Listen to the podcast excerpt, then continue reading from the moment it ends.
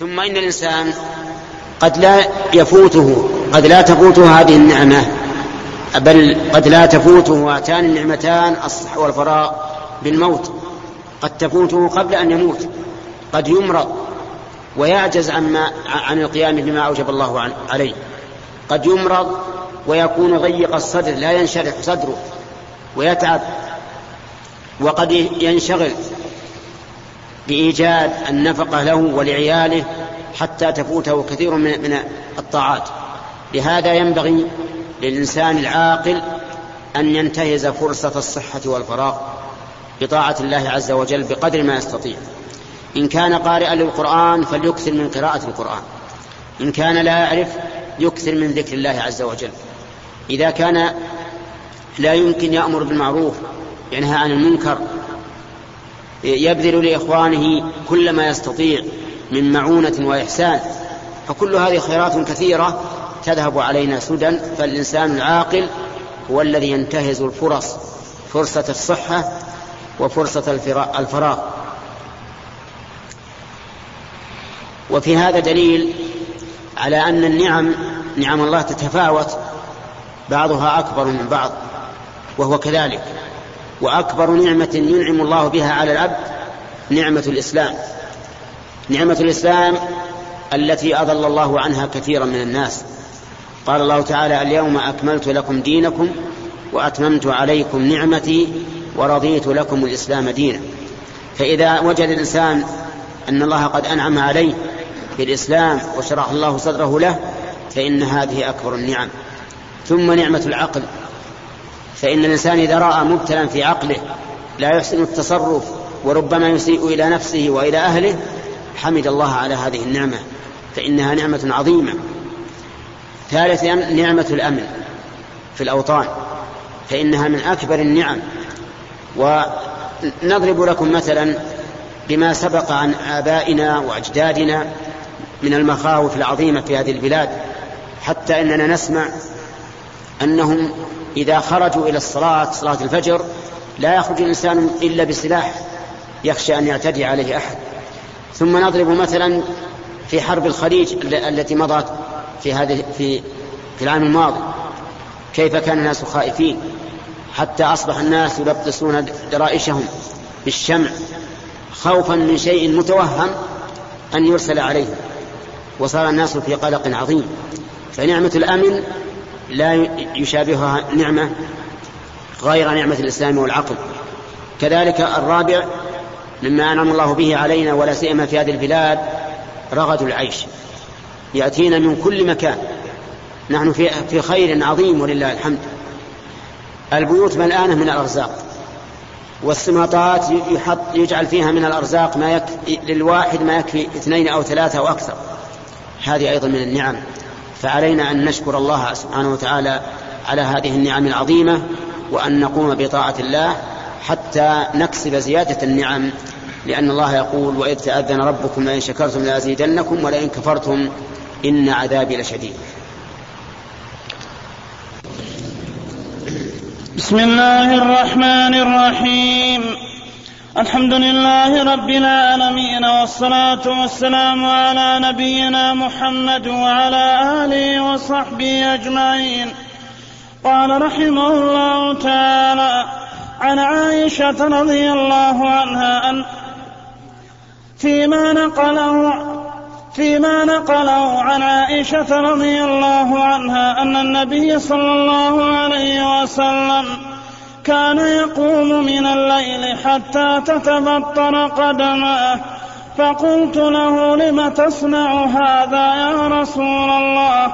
وقد غفرك وقد غفر الله لك ما تقدم من ذنبك وما تأخر. قال أفلا أحب أن أكون عبدا شكورا؟ متفق عليه. هذا لفظ البخاري. بسم الله الرحمن الرحيم. قال المؤلف رحمه الله تعالى فيما نقله عن عائشة رضي الله عنها في باب المجاهدة. وقد سبق لنا أن من جملة المجاهدة مجاهدة الإنسان نفسه وحمله إياها على عبادة الله والصبر على ذلك. ذكر المؤلف رحمه الله عن عائشة رضي الله عنها أن النبي صلى الله عليه وسلم كان يقوم من الليل حتى تتفطر قدماه. فقلت يا رسول الله لم تصنع ذلك؟ وقد غفر الله لك ما تقدم من ذنبك وما تأخر؟ فقال أفلا أحب أن أكون عبدا شكورا. فهي رضي الله عنها عائشة من أعلم الناس بحال النبي صلى الله عليه وسلم فيما يصنعه في السر يعني في بيته. وكذلك نساؤه رضي الله عنهن هن أعلم الناس بما يصنعه في بيته. ولهذا كان كبار الصحابة يأتون إلى نساء النبي صلى الله عليه وسلم يسألونهن عما كان يصنع في بيته. كان يقوم من الليل يعني في الصلاة. تهجدا.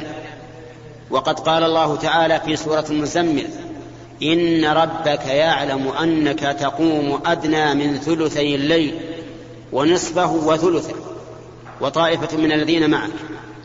يعني يقوم عليه الصلاة والسلام أحيانا أكثر الليل وأحيانا نصف الليل وأحيانا ثلث الليل لأنه عليه الصلاة والسلام يعطي نفسه حقها من الراحة مع مع القيام التام بعبادة ربه صلوات الله وسلامه عليه. فكان يقوم أدنى من ثلثي الليل يعني فوق النصف ودون الثلث الثلثين ونصفه وثلثه حسب نشاطه عليه الصلاة والسلام. وكان يقوم حتى تتورم قدماه وتتفطر من طول القيام. يتحجر الدم فيها وتنشق. وقد قام معه شباب من الصحابة رضي الله عنهم ولكنهم تعبوا. فابن مسعود رضي الله عنه يقول صليت مع النبي صلى الله عليه وسلم ذات ليلة فقام طويلا حتى هممت بأمر سوء. قالوا وما بماذا هممت يا أبا عبد الرحمن؟ قال هممت أن أقعد وأدعه. يجلس. عجز عن أن يصبر كما صبر النبي صلى الله عليه وسلم. وحذيفة بن اليمان رضي الله عنه قام معه ذات ليلة فقرأ النبي صلى الله عليه وسلم البقرة والنساء وآل عمران. الجميع خمسة أجزاء ونصف وربع تقريبا. خمسة وربع خمسة أجزاء. ويقول حذيفة كلما أتى آية رحمة سأل وكلما أتى آية تسبيح سبح وكلما أتى آية وعيد تعود وهو معروف عليه الصلاة والسلام بأنه يرتل القراءة.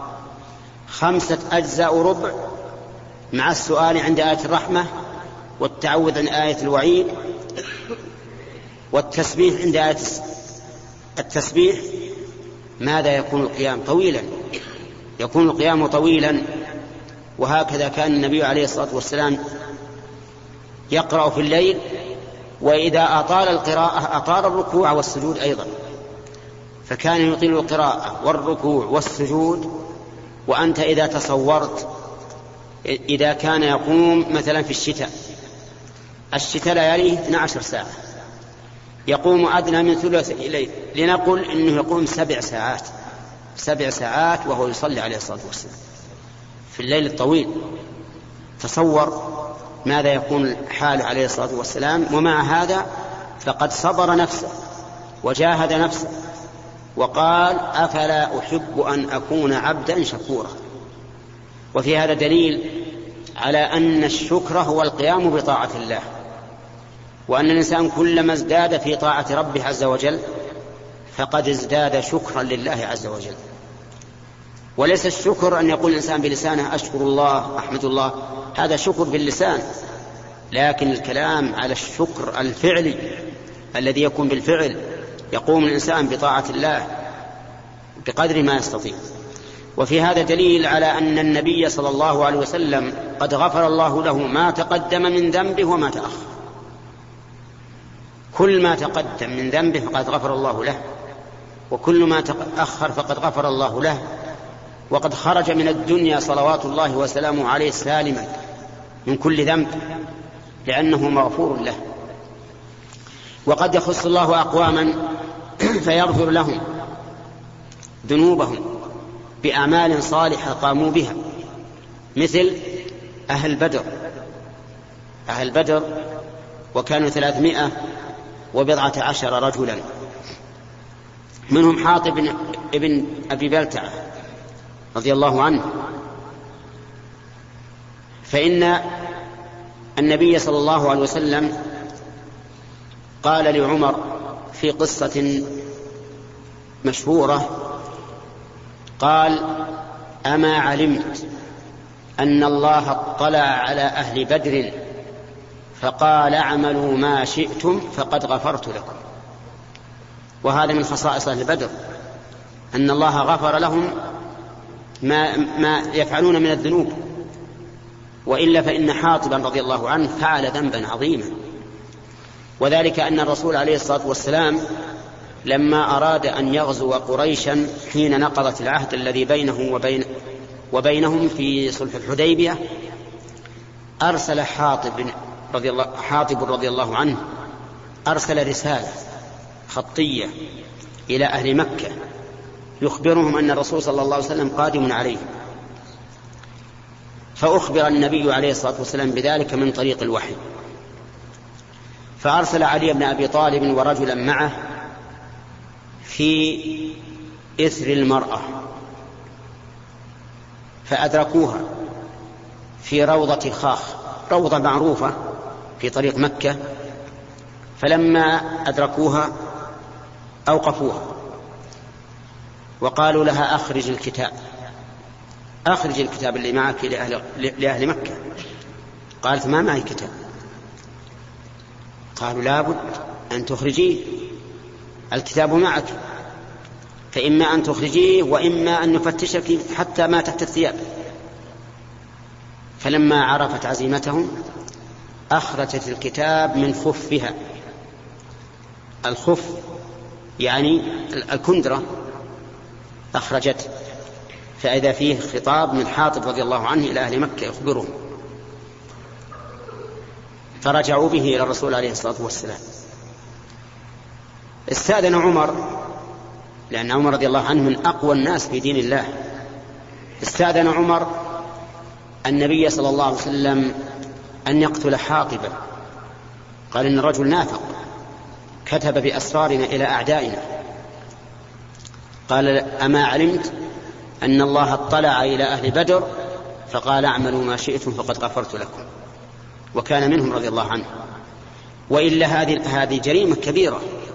ولهذا يجب على ولي الأمر إذا أدرك جاسوسا يكتب إلى أعدائنا بأخبارنا يجب عليه أن يقتله ولو كان مسلم لأنه عاث في الأرض فسادا. فقتل الجاسوس ولو مسلما واجب على ولي الأمر لعظم فساده. لكن هذا منع منه مانع وهو أنه كان من أهل بدر. ولهذا لم يقل الرسول عليه الصلاة والسلام أما علمت أنه مسلم؟ قال أما علمت أن الله اطلع على أهل بدر. وفي هذا دليل نعم على أن من خصائص الرسول عليه الصلاة والسلام أن الله غفر له ما تقدم من ذنبه وما تأخر. وأن هذا قد يقع كما قلت لبعض الصحابة كأهل بدر. قال بعض العلماء واعلم أن من خصائص الرسول عليه الصلاة والسلام أن الله قد غفر له ما تقدم من ذنبه وما تأخر. وبناء عليه فكل حديث كل حديث يأتي بأن من فعل كذا غفر له ما تقدم من ذنبه وما تأخر فإنه حديث ضعيف. لأن هذا من خصائص الرسول. أما غفر له ما تقدم من ذنبه فهذا كثير. لكن ما تأخر هذا ليس إلا للرسول صلى الله عليه وسلم فقط من خصائصه. وهذه قاعدة نافعة تنفع طالب العلم أنه إذا أتاك حديث فيه أن من فعل كذا غفر له ما تقدم من ذنبه وما تأخر فاعلم أن قوله ما تأخر ضعيف لا يصح لأن هذا من خصائص محمد صلوات الله وسلامه عليه. وفي هذا دليل على فضيلة قيام الليل وطول القيام. وقد أثنى الله على من يقومون الليل ويطيلون فقال عز وجل تتجافى جنوبهم عن المضاجع. يعني تبتعد عن المضاجع عن الفرش يدعون ربهم خوفا وطمعا خوفا إذا نظروا إلى ذنوبهم خافوا وطمعا إذا نظروا إلى فضل الله طمعوا في فضله ومما رزقناهم ينفقون فلا تعلم نفس ما أخفي لهم من قرة أعين جزاء بما كانوا يعملون أسأل الله أن يجعلني وإياكم منهم. ينهم فضله. تتجافى عن المضاجع ليسوا يسهرون على التلفزيون أو على لعب الورقة أو على أعراض الناس أو ما أشبه ذلك. ولكنهم يدعون الله يعبدونه عز وجل خوفا وطمعا ومع ومما رزقناهم ينفقون. فلا تعلم نفس ما أخفي لهم من قرة أعين جزاء بما كانوا يعملون. أين هذا الذي أخفي لهم؟ جاء في الحديث القدسي ما يبين. قال الله عز وجل أعددت لعبادي الصالحين. استمع الحديث. أعددت لعبادي الصالحين. ما لا عين رأت ولا أذن سمعت ولا خطر على قلب بشر. اللهم اجعلنا وإياكم من ساكن هذه الجنان. إنه جواد كريم. نقل المؤلف رحمه الله تعالى عن عائشة رضي الله عنها أنها قالت كان رسول الله صلى الله عليه وسلم إذا دخل العشر أحيا الليل وأيقظ أهله وشد الم... وجد وشد المئزر متفق عليه. والمراد العشر الأواخر من شهر رمضان. والمئزر الإزار وهو كناية عن اعتزال النساء. وقيل المراد تشميره للعبادة يقال شددت لهذا الأمر مئزري أي تشمرت وتفرغت له. بسم الله الرحمن الرحيم. قال المؤلف رحمه الله تعالى فيما نقله عن أم المؤمنين. عائشة بنت أبي بكر الصديق رضي الله عنهما في حال رسول الله صلى الله عليه وسلم في العشر الأواخر من رمضان أنه إذا دخل العشر شد المئزر وأحيا ليلة وجد في العبادة وشمر عليه الصلاة والسلام. وقد سبق في الدرس الماضي أنه صلى الله عليه وسلم كان يقوم في الليل حتى تتفطر قدماه. وأنه يقوم أكثر من النصف أو النصف أو الثلث. أما في ليالي العشر من رمضان فإنه كان يقوم الليل كله. يحيي ليله كله عليه الصلاة والسلام بالعبادة لكن في الفطور بعد غروب الشمس والعشاء وصلاة العشاء والأشياء التي يرى أنها قربة عليه الصلاة والسلام وليس معناه أنه كل الليل في صلاة. بدليل أن صفية بنت حيي بن أخطب كانت تأتي إليه عليه الصلاة والسلام فيحدثها بعد صلاة العشاء. ولكن كل ما كان يفعله عليه الصلاة والسلام في تلك الليالي فإنه قربة إلى الله عز وجل. إما صلاة أو تهيؤ لصلاة أو غير ذلك. وفي هذا دليل على أن الرسول صلى الله عليه وسلم كان يحيي العشر الأواخر من رمضان كلها ولكنه لا يحيي ليلة سواها أي أنه لم يقم ليلة حتى الصباح إلا في العشر الأواخر من رمضان وذلك تحريا لليلة القدر. وهي ليلة تكون في العشر الأواخر من رمضان ولا سيما في السبع الأواخر منه, منه. هذه الليلة يقدر الله سبحانه وتعالى فيها ما يكون في تلك السنة. وهي كما قال الله تعالى خير من ألف شهر. فكان يحييها ومن قام ليلة القدر إيمانا واحتسابا غفر الله له ما تقدم من ذنبه. ثم ذكر المؤلف رحمه الله معنى قوله شد المئزر. فمنهم من قال إن إنه كناية عن ترك عن ترك النساء لأنه يكون معتكفا والمعتكف لا يباح له النساء كما قال تعالى ولا تقربوهن وأنتم عاكفون في المساجد. ومنهم من قال بل هو كناية عن الجد والتشمير في العمل. وكلا الأمرين صحيح. فإن الرسول عليه الصلاة والسلام كان لا يأتي أهله في العشر الأواخر من رمضان لأنه معتكف. وكان أيضا يشد المئزر ويجتهد ويشمر صلوات الله وسلامه عليه. وهذا من أنواع المجاهدة أن الإنسان يجاهد نفسه في الأوقات الفاضلة حتى يستوعبها في طاعة الله. والله موفق. نقل المؤلف رحمه الله تعالى عن أبي هريرة رضي الله عنه قال قال رسول الله صلى الله عليه وسلم المؤمن القوي خير وأحب إلى الله من المؤمن الضعيف وفي كل خير. احرص على ما ينفعك واستعن بالله ولا تعجز. وإن أصابك شيء فلا تقل لو أني فعلت كان كذا وكذا. ولكن قل قدر الله وم ولكن قل قدر الله وما شاء فعل. فإن لو تفتح عمل الشيطان رواه مسلم. بسم الله الرحمن الرحيم. قال المؤلف قال المؤلف رحمه الله تعالى فيما نقله عن أبي هريرة رضي الله عنه عن النبي صلى الله عليه وسلم أنه قال المؤمن القوي خير وأحب إلى الله من المؤمن الضعيف.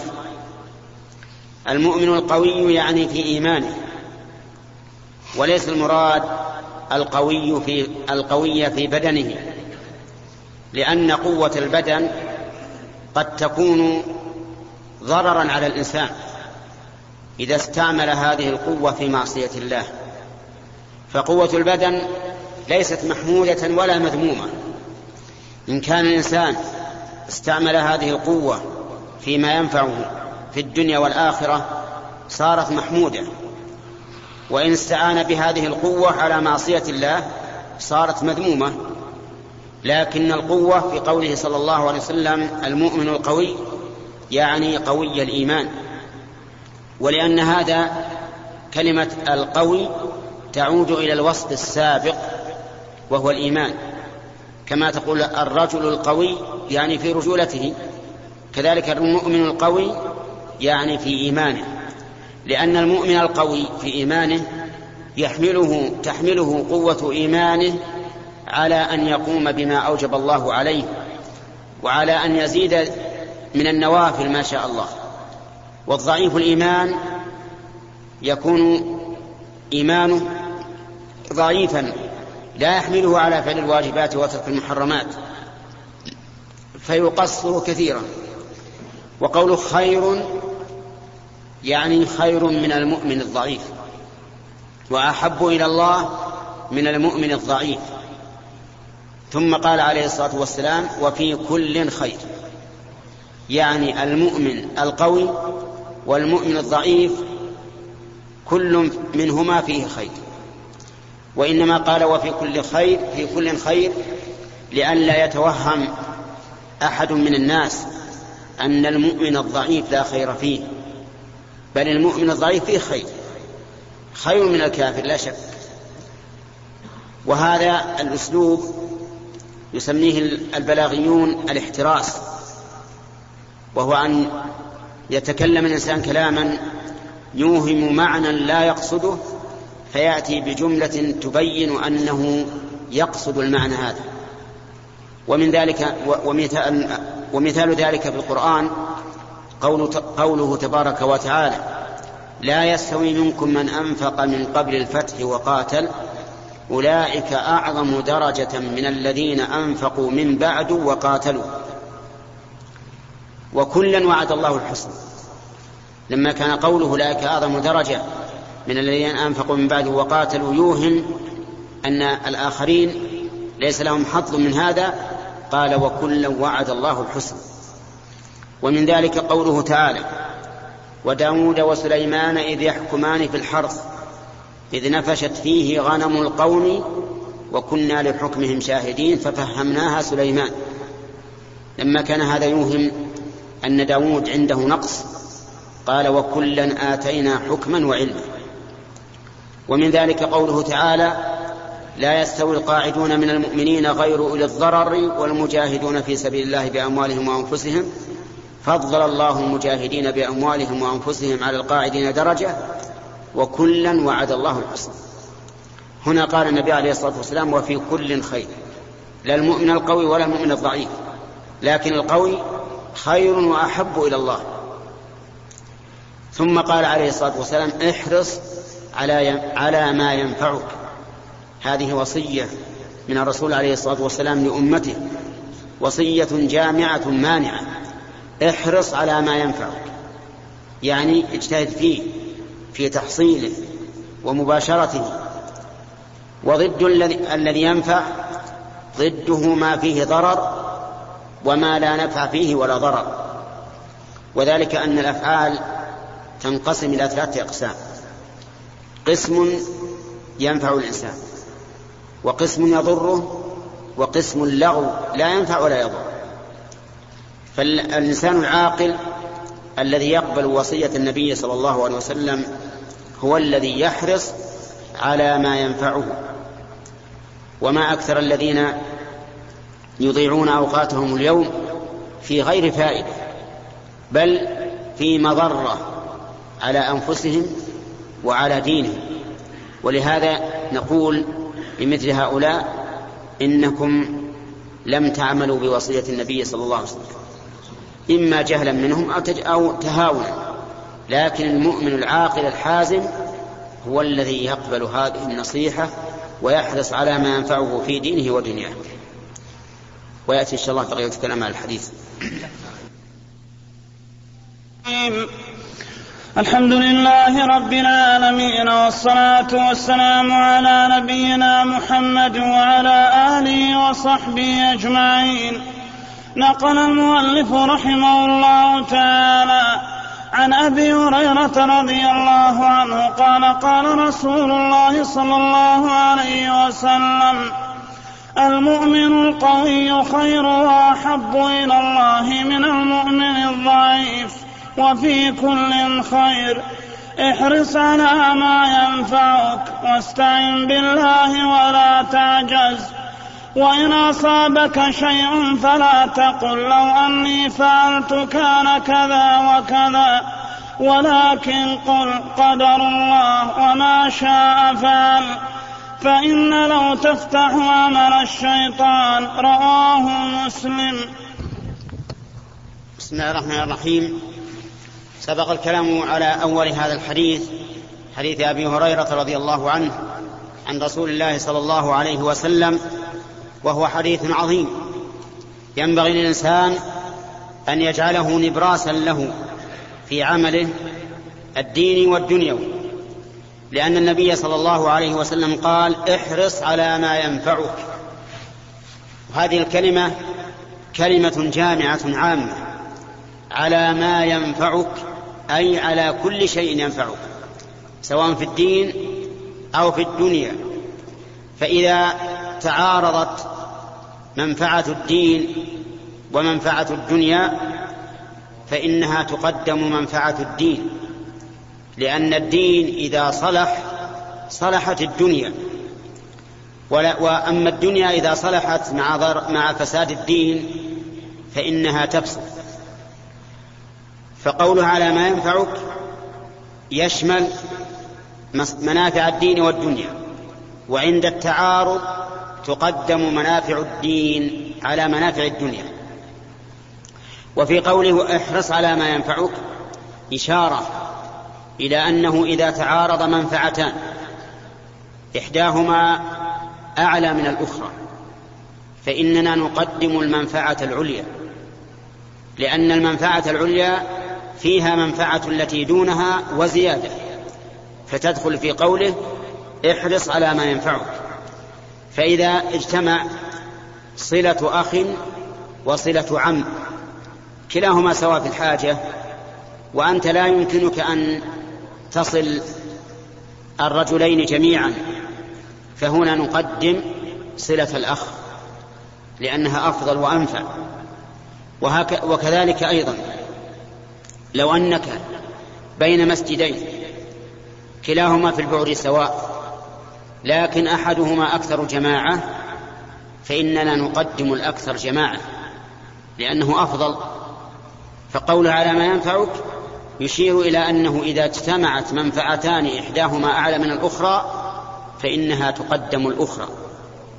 وبالعكس إذا كان الإنسان لابد أن يرتكب منهيا عنه ولكن هنا منهيان أحدهما أشد فإنه يرتكب الأخف فالمناهي يقدم الأخف منها والأوامر يقدم الأعلى منها.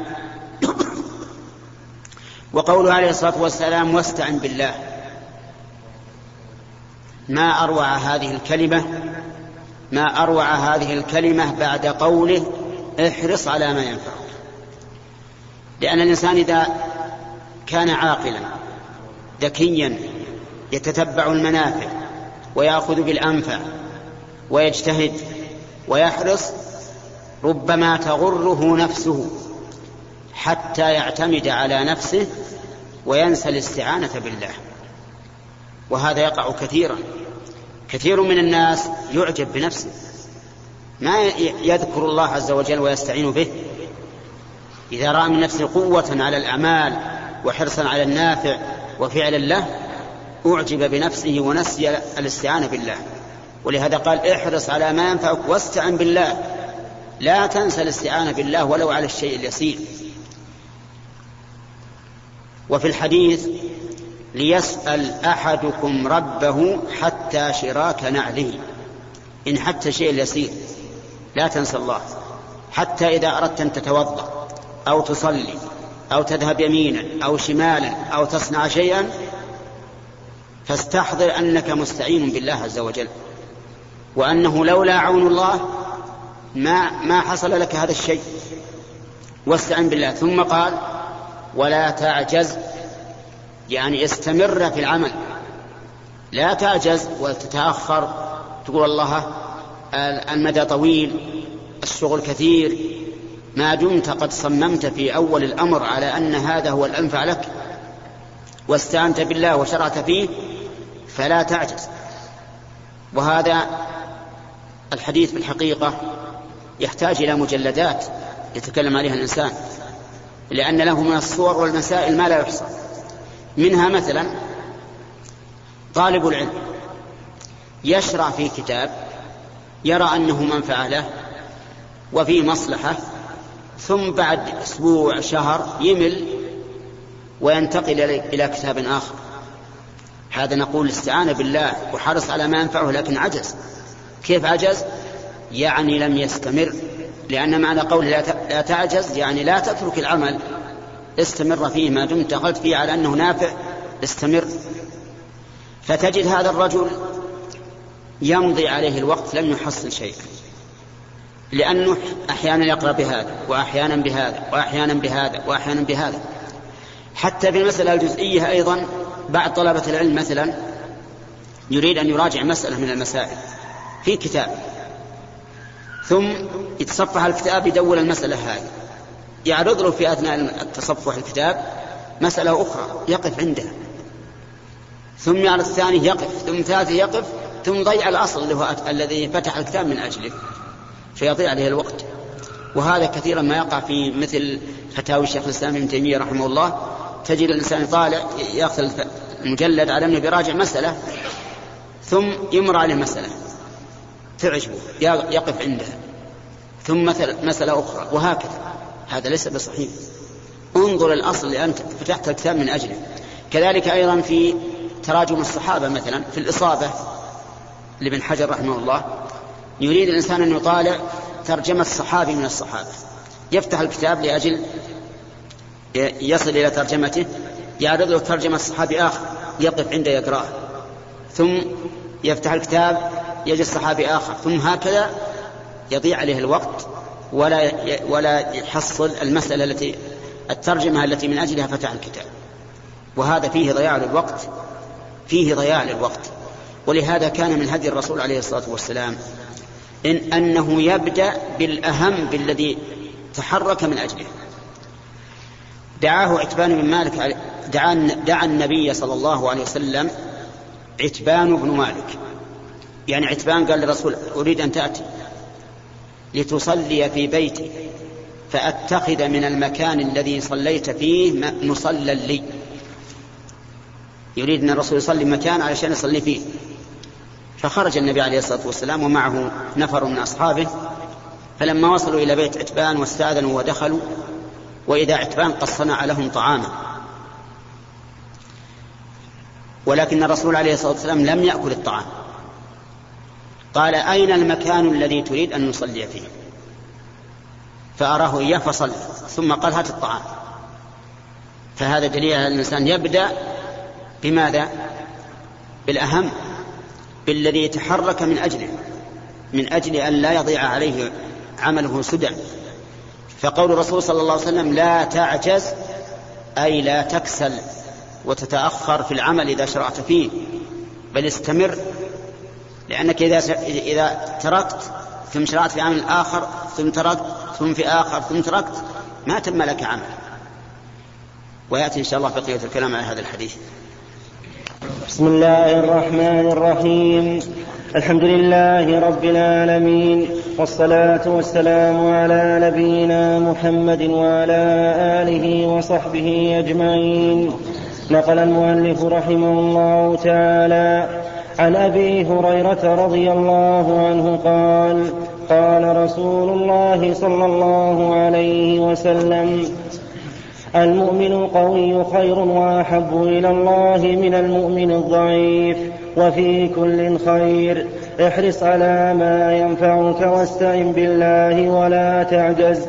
وإن أصابك شيء فلا تقل لو أني فعلت كان كذا وكذا. ولكن قل قدر الله وما شاء. ولكن قل قدر الله وما شاء فعل فإن لو تفتح عمل الشيطان رواه مسلم. بسم الله الرحمن الرحيم. تقدم لنا الكلام على أكثر هذا الحديث العظيم الذي ينبغي للإنسان أن يتخذه نبراسا لعمله يسير عليه. وهو قول النبي صلى الله عليه وسلم احرص على ما المؤمن القوي خير وأحب إلى الله من المؤمن الضعيف وفي كل خير. احرص على ما ينفعك واستعن بالله ولا تعجز. إلى هنا انتهى ما تكلمنا عليه فيما سبق.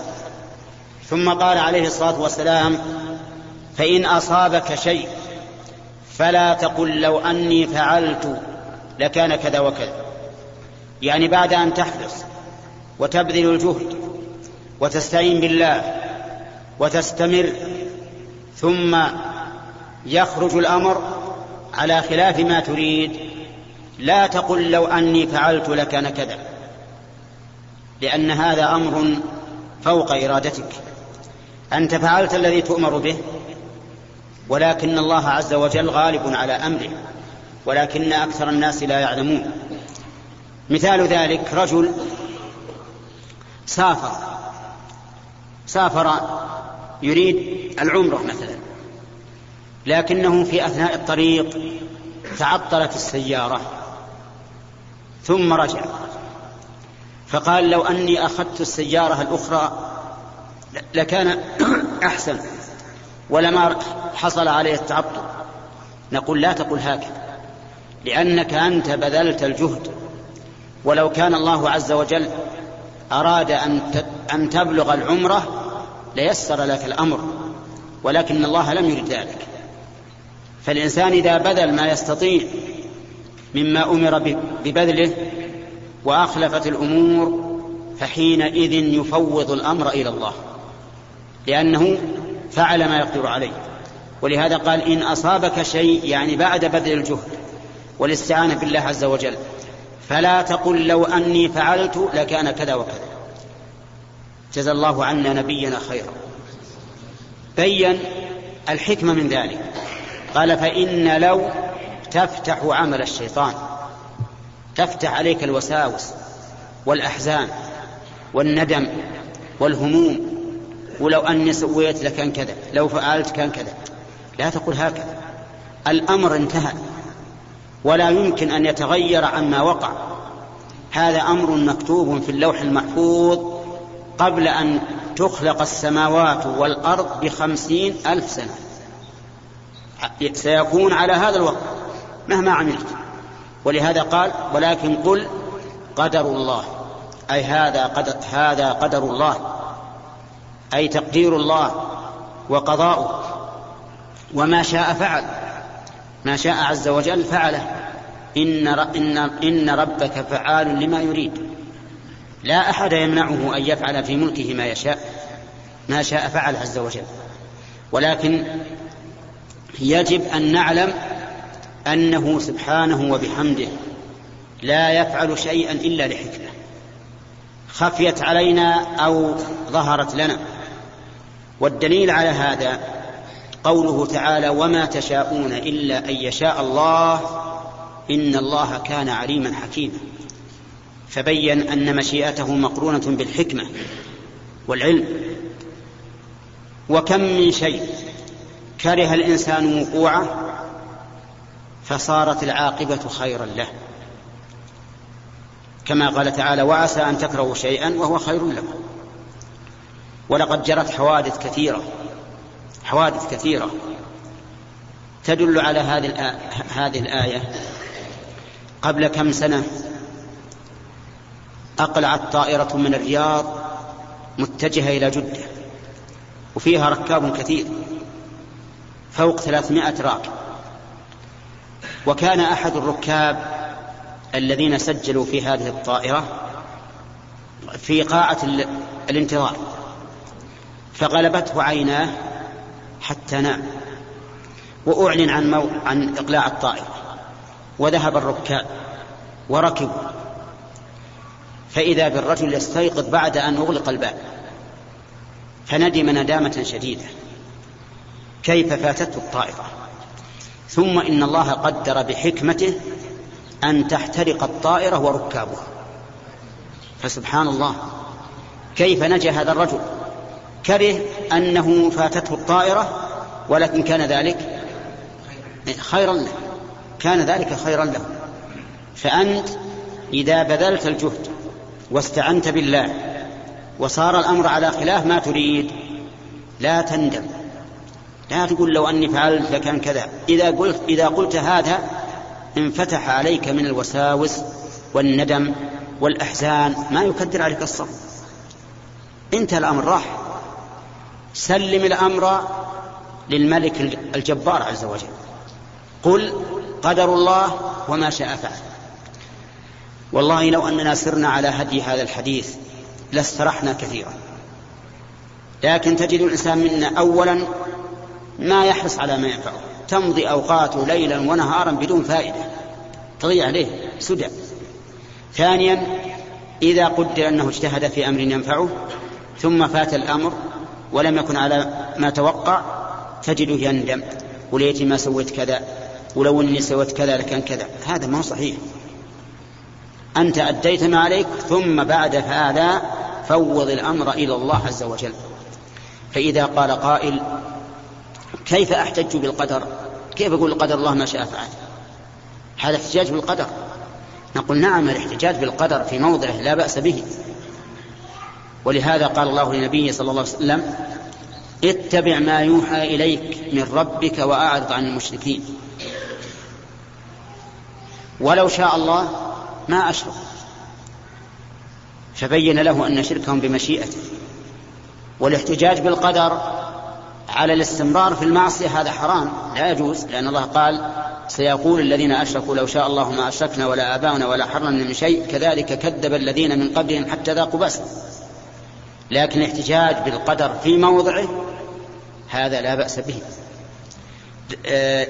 دخل النبي عليه الصلاة والسلام ذات ليلة على علي بن أبي طالب وفاطمة بنت محمد عليه الصلاة والسلام فوجدهما نائمين فقال لهما ما منعكما أن تقوما؟ يعني تقوما تهجدان.